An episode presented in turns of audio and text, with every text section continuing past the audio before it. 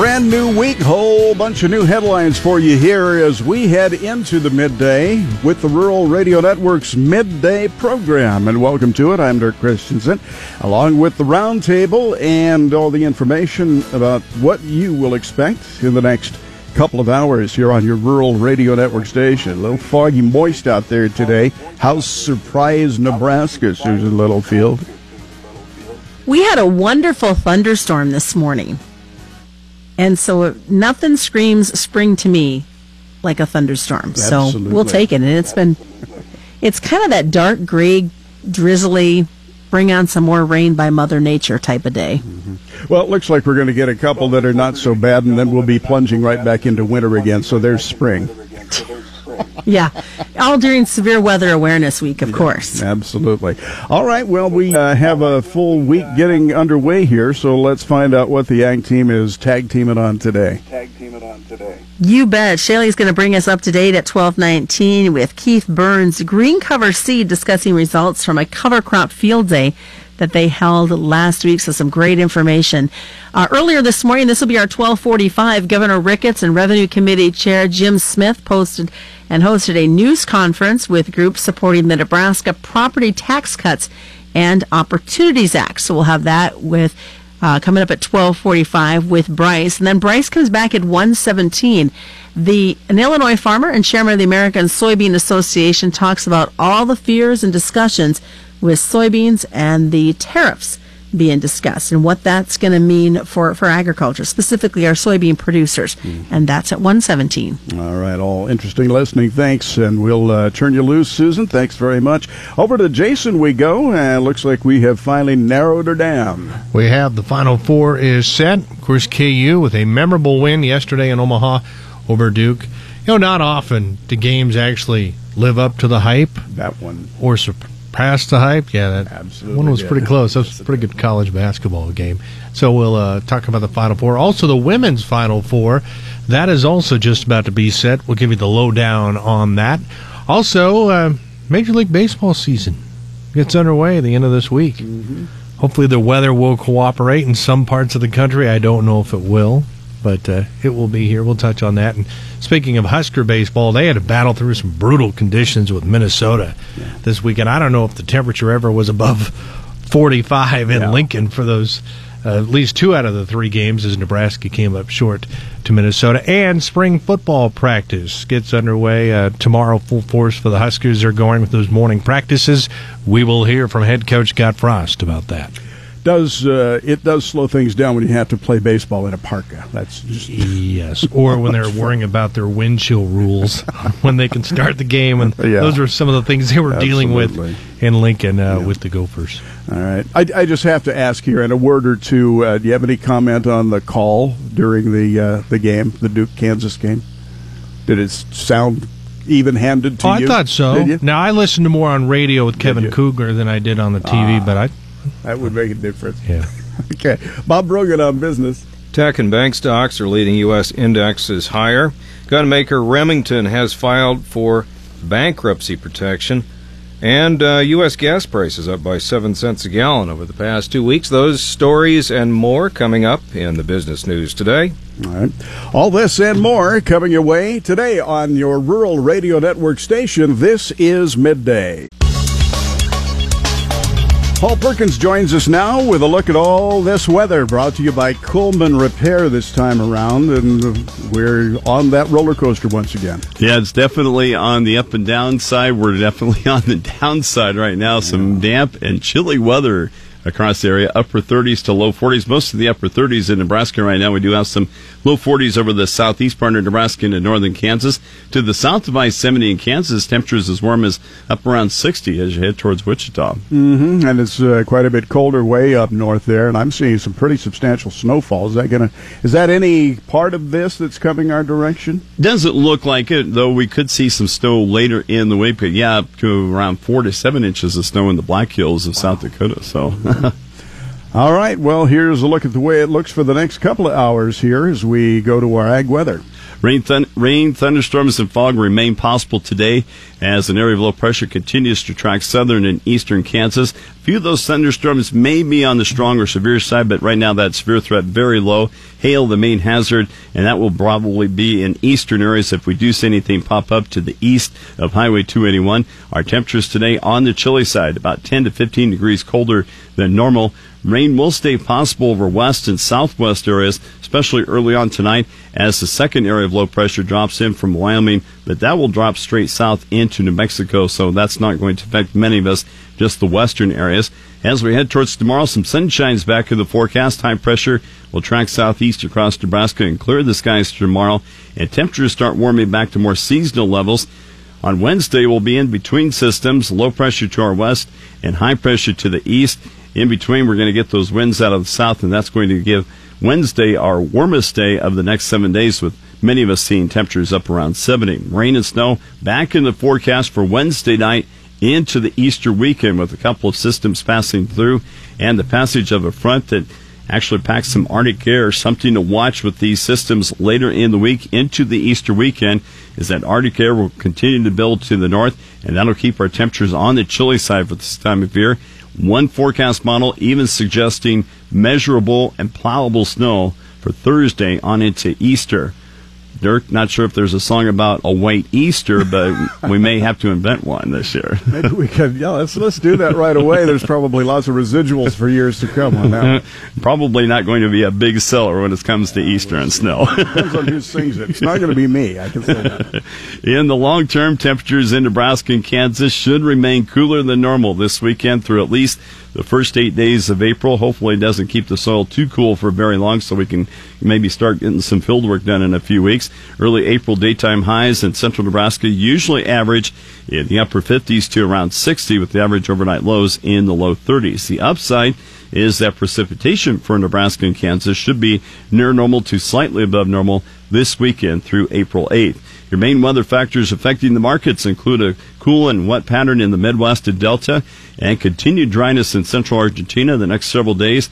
Multiple rounds of rain and thunderstorms will affect the mid south, interior southeast, and lower Midwest. That's going to lead to significant river rises in many areas that experienced extensive flooding just last month in late February.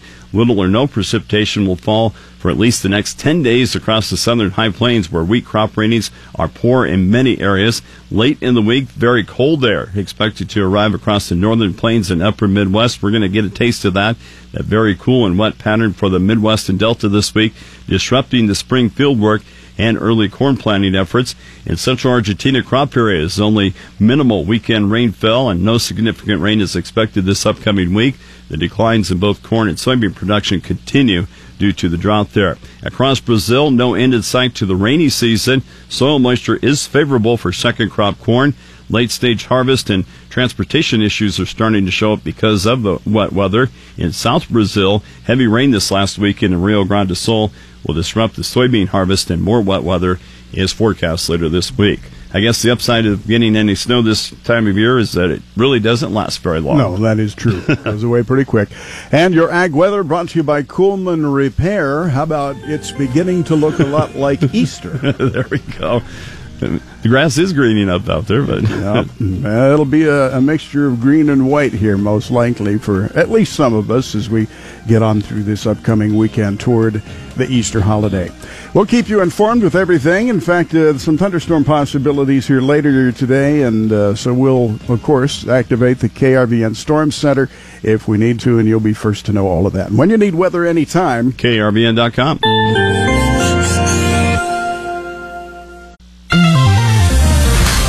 The latest Brazilian soybean harvest numbers are in. More countries are exempt from President Trump's latest tariff move, and ethanol could be another casualty in a U.S. Chinese trade war. That's all ahead on the Rural Radio Network. I'm Clay Patton.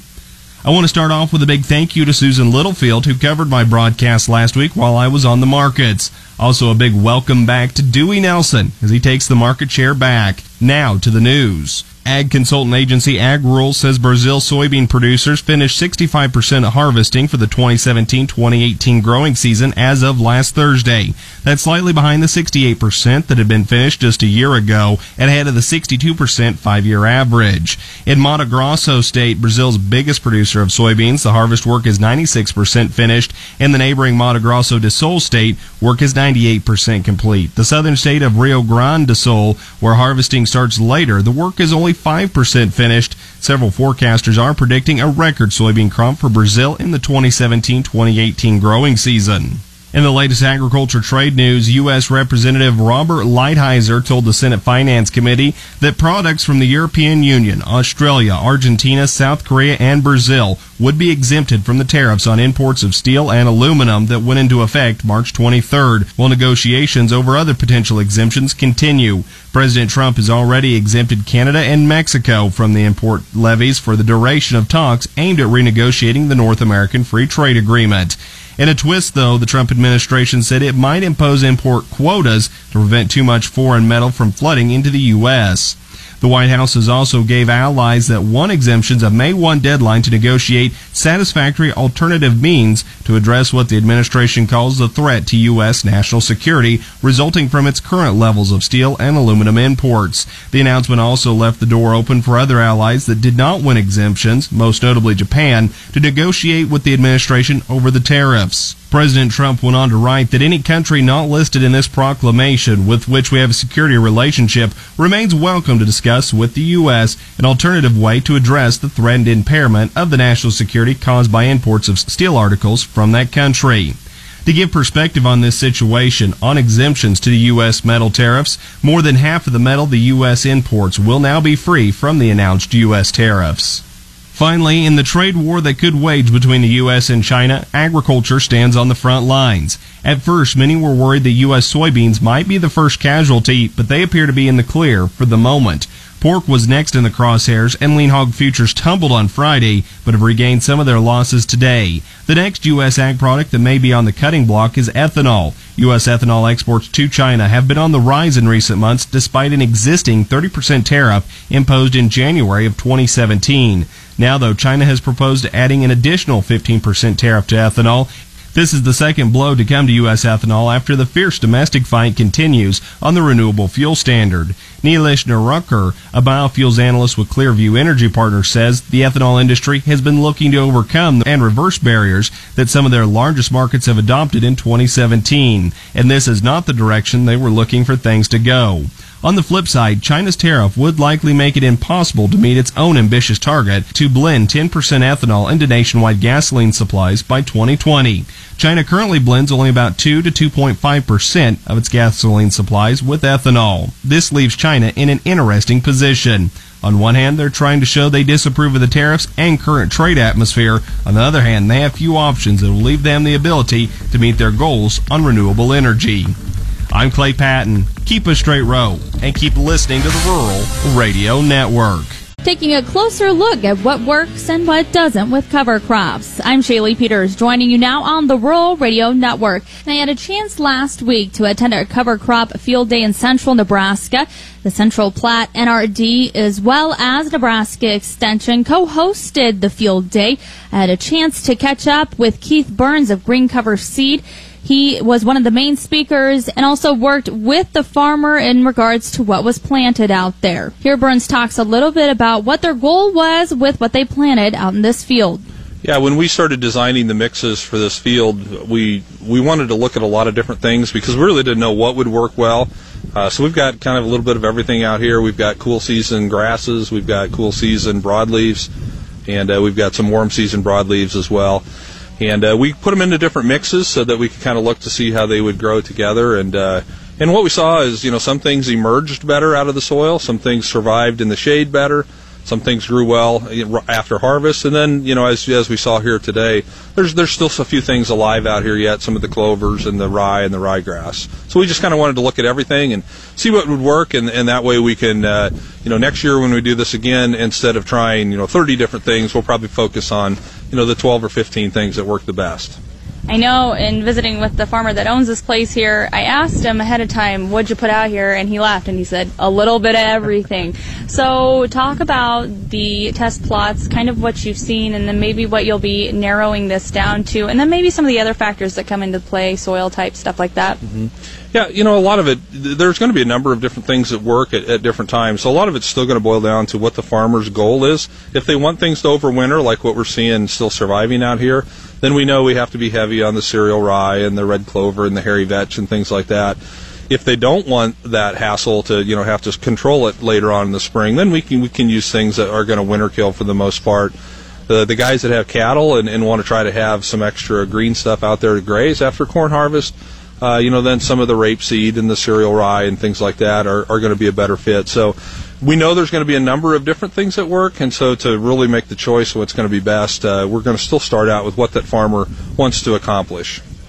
Great turnout today. I mentioned ahead of time, don't think you could have asked for better weather for a field day. Uh, what was the discussion here today um, as you guys move from plot to plot? You know, I, I think curiosity is probably one word. I think a lot of these people came because everybody wants us to work because it's so hard to get a good cover crop in after corn and bean harvest because it just gets so late. So if we could get it going earlier on, get some benefits throughout the year, not have to run a machine out there after harvest, and still accrue a lot of those benefits, I mean, that's a home run. And so I think a lot of people are just curious to see what's working, how it's working, and uh, so, you know, we saw a lot of people out there digging through the trash and looking to see what's still alive underneath there. And it is interesting because even the things that aren't completely alive, they're still green down underneath there. And if, you know, if you were a cow out here, you could still make a pretty good living digging through the corn stalks and finding some nice green residue. Again, hearing from Keith Berns with Green Cover Seed. He was one of the main speakers at a cover crop field day hosted last week by the Central Platte Natural Resources District and Nebraska Extension.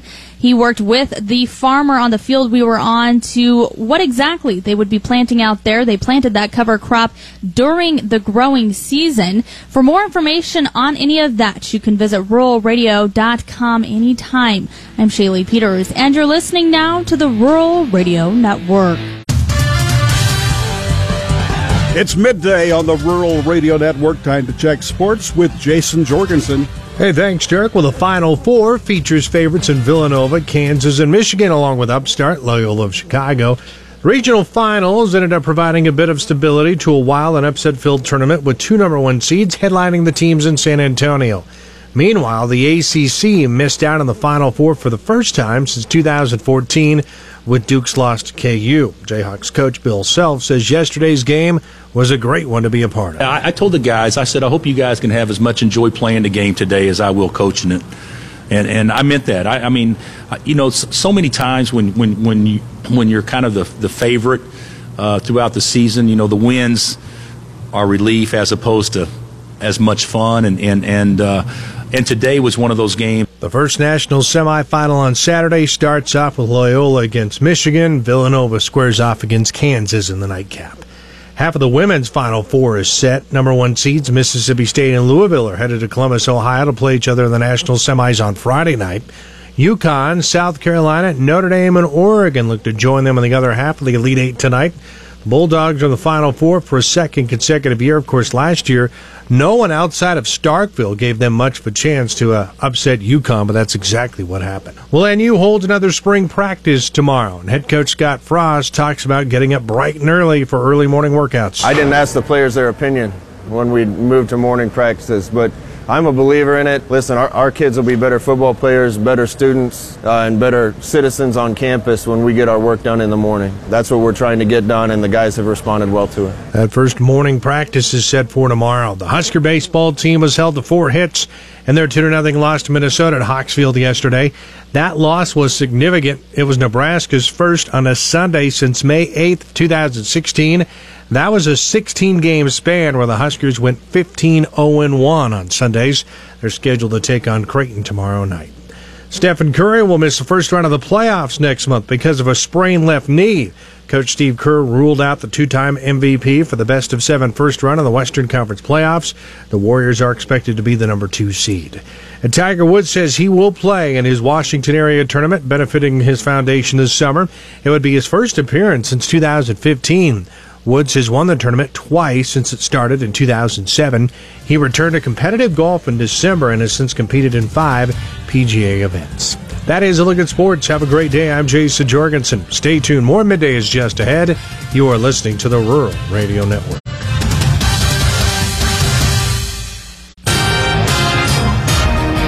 Tonight's forecast in Nebraska a chance of rain or snow in the west and showers ending in the eastern part of the state. The lows in the low 30s in the east to the upper 20s in the west. I'm Dave Schroeder. Governor Pete Ricketts is uniting major farm and business groups behind his tax package despite continued uncertainty over its prospects in the legislature. Ricketts argued today that the bill offers the property tax relief that many farm, ranch, and homeowners have demanded. The Nebraska Farm Bureau says that if the measure passes in this year's session, it will withdraw its support from a campaign to place a property tax measure on the November general election ballot. The Nebraska Farm Bureau has been a major supporter of the campaign.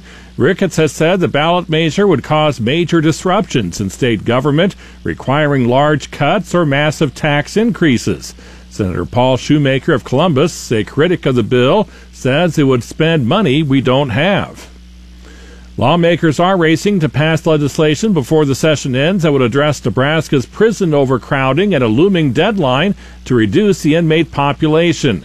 Debate on a corrections package is expected to begin this week. With just 12 working days left in the session, lawmakers say they believe it's still possible to take action this year. The state's inmate population must drop from nearly 160% of design capacity to 140% by 2020 to avoid a deadline that would force officials to consider paroling all eligible inmates. The Nebraska Department of Correctional Services has faced criticism for several years because of overcrowding, understaffing, deadly riots, and inmate escapes. Senator Laura Ebke of Crete said the measures are designed to pass without controversy. The national gas price average sits at $2.61, which is a nickel more expensive than last week. Six states have seen double digit increases, while Nebraska was right behind with a 9 cent increases. As prices soar, the Energy Information Administration reports that demand dropped to 9.3 million barrels per day as gasoline stocks dipped on the week. Kansas legislators are trying to save a Kansas law prohibiting state contractors from boycotting Israel after a federal judge blocked its enforcement. The Kansas House passed a bill today to narrow the law enacted last year so it would no longer apply to individuals or contracts worth $100,000 or less. The vote was 93 to 30 and sends the measure to the Senate. Enforcement of the law has been blocked since January. Our app puts regional, ag, national, and area news just one click away anytime. Reporting from the KRVN News Center, I'm Dave Schroeder. More property tax talk in the state capital. Good afternoon to you on the Rural Radio Network. I'm Bryce Doeschot reporting. Earlier this morning, Governor Pete Ricketts and Revenue Committee Chair Jim Smith hosted a press conference with groups supporting the Nebraska Property Tax Cuts and Opportunity Act known as LB 947. Beginning this year, LB 947 provides property tax relief over a large period of time. The act restructures existing property tax credits as a new refundable credit on state taxes. The restructure would prevent out of state landowners from receiving the credits. Finally, the proposal would cut the top individual and corporate income tax rates while providing a $10 million boost in state workforce development funds. Nebraska Governor Pete Ricketts. LB 947, the Nebraska Property Tax Cuts and Opportunity Act, is the vehicle that we can achieve tax relief this year. This bill delivers major property tax relief. Together with the Property Tax Credit Relief Fund, this bill will deliver over $4.5 billion of property tax relief over the next 10 years, doubling the amount of property tax relief, more than doubling the amount of property tax relief that is coming from the state this year. It also addresses the issues with regard to our business income taxes and workforce development. Property tax relief in the state of Nebraska has been discussed for years without significant action.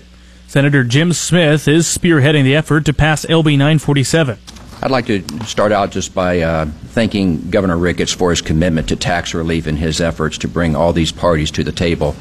Uh, I am convinced we would not be at this stage if it had not been for Governor Ricketts' efforts uh, to bring these people to the table, and also to thank agriculture and business interests for their leadership and their willingness to work together for the well-being of all Nebraskans. I continue to believe the path to success is narrow, but our, that our hard work and cooperation on LB 947 is critical to the image and to the future of our state. LB 947 remains the best and only option that provides substantial property tax relief, the best and only option that sends pro growth signals to our business communities, and the best and only option that does all of this in a responsible and measured way. While the groups celebrate LB 947 advancing out of the Revenue Committee, the elephant in the room had to be mentioned. A committee has been formed and signatures are currently being gathered on a statewide ballot initiative to reform property taxes. The group needs around 85,000 signatures and a question will be placed on the upcoming ballot regarding property tax relief. The plan would provide property tax relief through an income tax refund or credit equal to 50% of local school property taxes. Some estimate the relief would trigger over a billion dollars in property tax reductions statewide. Ag groups are behind the idea, including the Nebraska Farm Bureau. The Farm Bureau donated $100,000 to the campaign recently. But if LB 947 passes as is presented, the Farm Bureau vows that they would pull their organizational resources from the campaign. Nebraska Farm Bureau President Steve Nelson. Signatures are being gathered as we speak here today on a property tax ballot measure because property tax relief has not happened. It's a ballot measure the Nebraska Farm Bureau has and continues to support.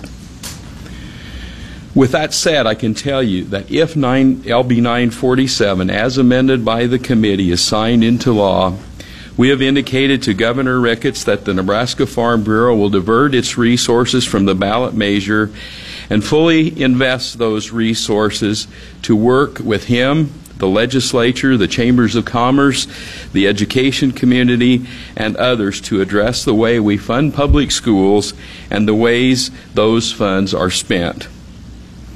We know that lies at the heart of the over-reliance on property taxes.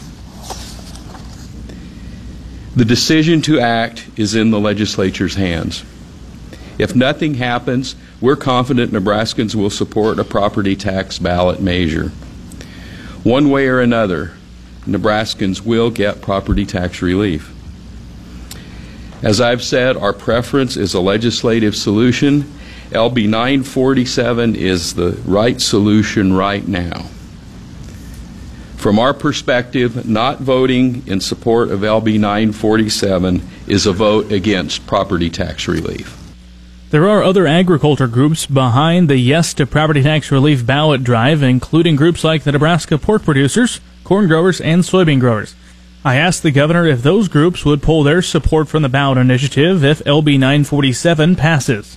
So I've talked to other groups, and there are other groups who like this and like, uh, like this bill as well. I think that what we have to do is make sure we get this passed and then uh, get everybody rallied behind what is the next step and what we can do and move past the ballot initiative. Governor Ricketts now calls on the legislature to pass LB 947. 947 is the way that we are going to be able to do this, and I urge all the senators in the legislature to be able to join me in getting this bill passed. And again, I want to thank Senator Smith as well for all his great work, as, as well as all the groups that are up here today. Reporting from the Nebraska Innovation Campus studio, which is powered by the Nebraska Soybean Board and brought to you in part by Nebraska soybean farmers and their checkoff, I'm Bryce Doeschot on the Rural Radio Network. Next, we talk with Joe Teal, Great Plains Commodities, about the livestock futures trade. Joe? Yeah, another uh, bad start to the week. Uh, another week. Uh, uh, livestock all lower. One exception, May hogs, only up two cents. The rest, everything lower. Some triple-digit losses in the uh, cattle and in the feeders uh, to start out the week. Coming to some degree, we did trade lower cash at the end of the week last week. Haven't heard any trade today. We had a cattle on feed report that was negative again. However, we did start higher, but it didn't last very long. We did run up, uh, I think, a lot of short covering, uh, um, and then uh, we came into uh, some pretty good selling. We ran out of that the buyers, and down we came, and uh, finishing lower. Cutouts were lower at noon, uh, which didn't help matters much, and that kept us lower the remainder of the day. So the uh, cattle and the feeders both uh, under uh, some good pressure. The hogs uh, cash lower again, cutouts lower at noon. Uh, just not finding a whole lot of good news for the hogs either. So they didn't finish all that bad. Uh, it, uh, it was all uh, less than a dollar lower, and so it wasn't all that bad, but not a good way to start the week. Once again, lower prices. Thanks, Joe. Joe Teal, Great Plains Commodities. You can call them at 800 328 0134. Today's cattle slaughter is pegged at 117,000, thousand less than last Monday. Same as a year ago. Hog slaughter 458,000. That'd be 4,000 less than last Monday, but 19,000 more than one year ago. Dewey Nelson on the Rural Radio Network.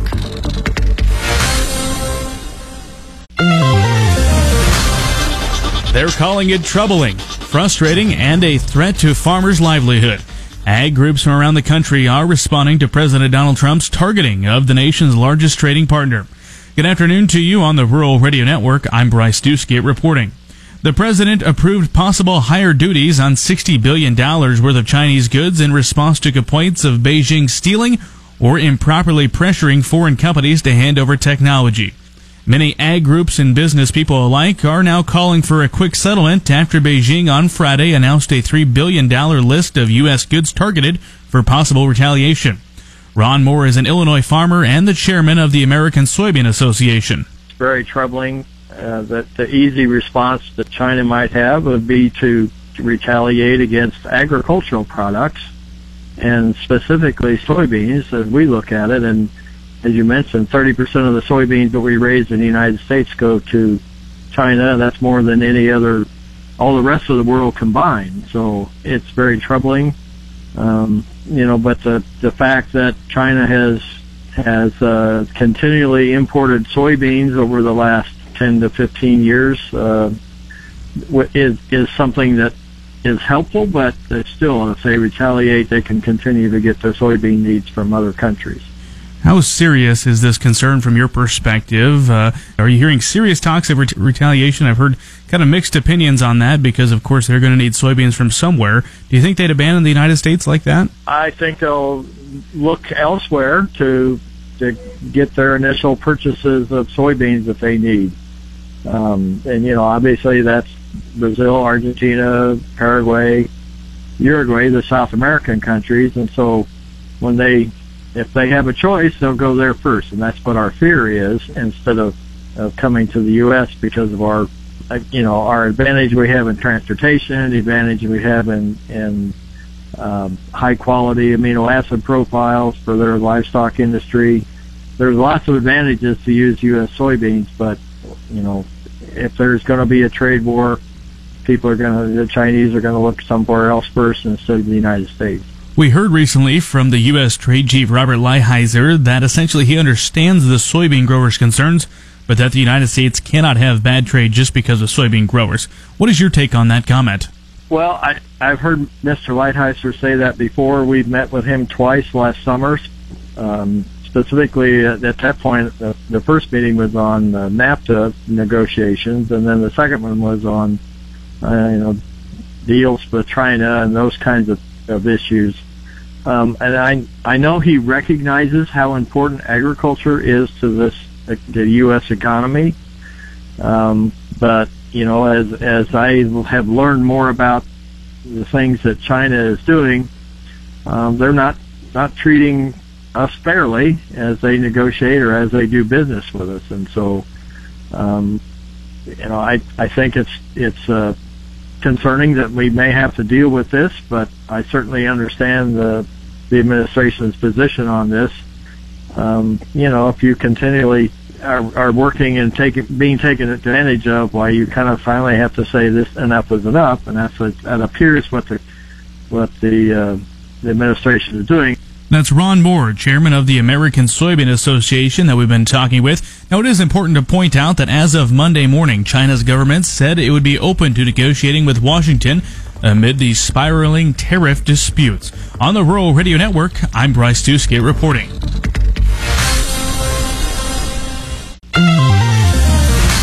A day of losses in the grains trade. Dewey Nelson on the Rural Radio Network. Hard hit the hard red winter wheat in Kansas City as we saw some double digit losses. We're joined by John Payne, Senior Marketing Analyst with Daniels Ag Marketing in Chicago and publisher of the newsletter This Week in Grain. And what did you make of this grains trade? Uh, you know, a little confusing. Last night I opened up uh, above four dollars on December corn and, and just couldn't hang not a whole lot to propel it higher right now. I think the grain stocks numbers, the end of the quarter, the fact that markets like copper and you know sugar and some of these more leading commodity markets are really taking it on the chin the last two weeks, and again did today. I think are kind of hanging on the trade. If we get some turnaround in more of the macro space, I, I, I look for uh, for a better trade as we get to the back end of the week. But uh, once we get through this week, it'll really be more se- fundamental centric. And on, in the case of corn, I think that's very good. In the case of beans, maybe a little more negative overall, you're going to see some more volatility the rest of the week leading up to this report, and especially maybe even into Monday. Yeah, I, I think in the case of corn, I'd probably look for the the volatility to be a little less than we would like. I, I mean, for somebody here, I'd like to see the market shake up a little bit. This, you know, five to six cent trading ranges don't do a whole lot for me. Uh, if somebody's trying to trade the motion, but it's not. Uh, I think on the on the breaks, you got the acres numbers and you've got the South American numbers supporting. On the rally, you have a lot of grain that needs to clear here in the next two or three months that is going to help take the steam of any rally. If, to get a real heavy move on corn to the upside, you've got to have U.S. U.S. participation through through yield uh, uncertainty. And at this point, I mean, we got a little bit of a problem in the delta, but it's it's pretty early. Uh, the numbers I've been seeing really, it's a 70% planted number through the middle part of May. So the, if we get, if we're past the middle part of May and we don't have 70% of the ground nationwide, we have a hard time making or exceeding trend. I think that's where the market could could look to do it. But with the invention of 32 row planters, it's it's very difficult to see us having any issues unless uh, you know things don't change at all. But it's hard to come to the conclusion that they wouldn't. Were weather forecasts the main driver to the downside in Kansas City hard red winter wheat? Well, I think so. I mean, I think the KC wheat story is volatile, and that's where your volatility volatility is right now. Uh, you know, again, similar corn when we rally, you know, producers sound like they're going to have a crop, they're going to sell it, and then any breaks, they're going to balance it off the global markets that are trading very well. Uh, I don't look for the reports this Friday or this Thursday rather to be friendly for wheat. What you need, what you want to be bullish for wheat is really next week because we're going to conditions numbers to start to come out, and then the WASDE where we're going to get actual yield estimates. Uh, those will be, I think, where you want to be long, specifically corn and wheat, uh, as, as we're going to get good numbers out of that WASDE report. John Payne, Senior Marketing Analyst with Daniels Ag Marketing in Chicago. Go to danielsagmarketing.com. I'm Dewey Nelson.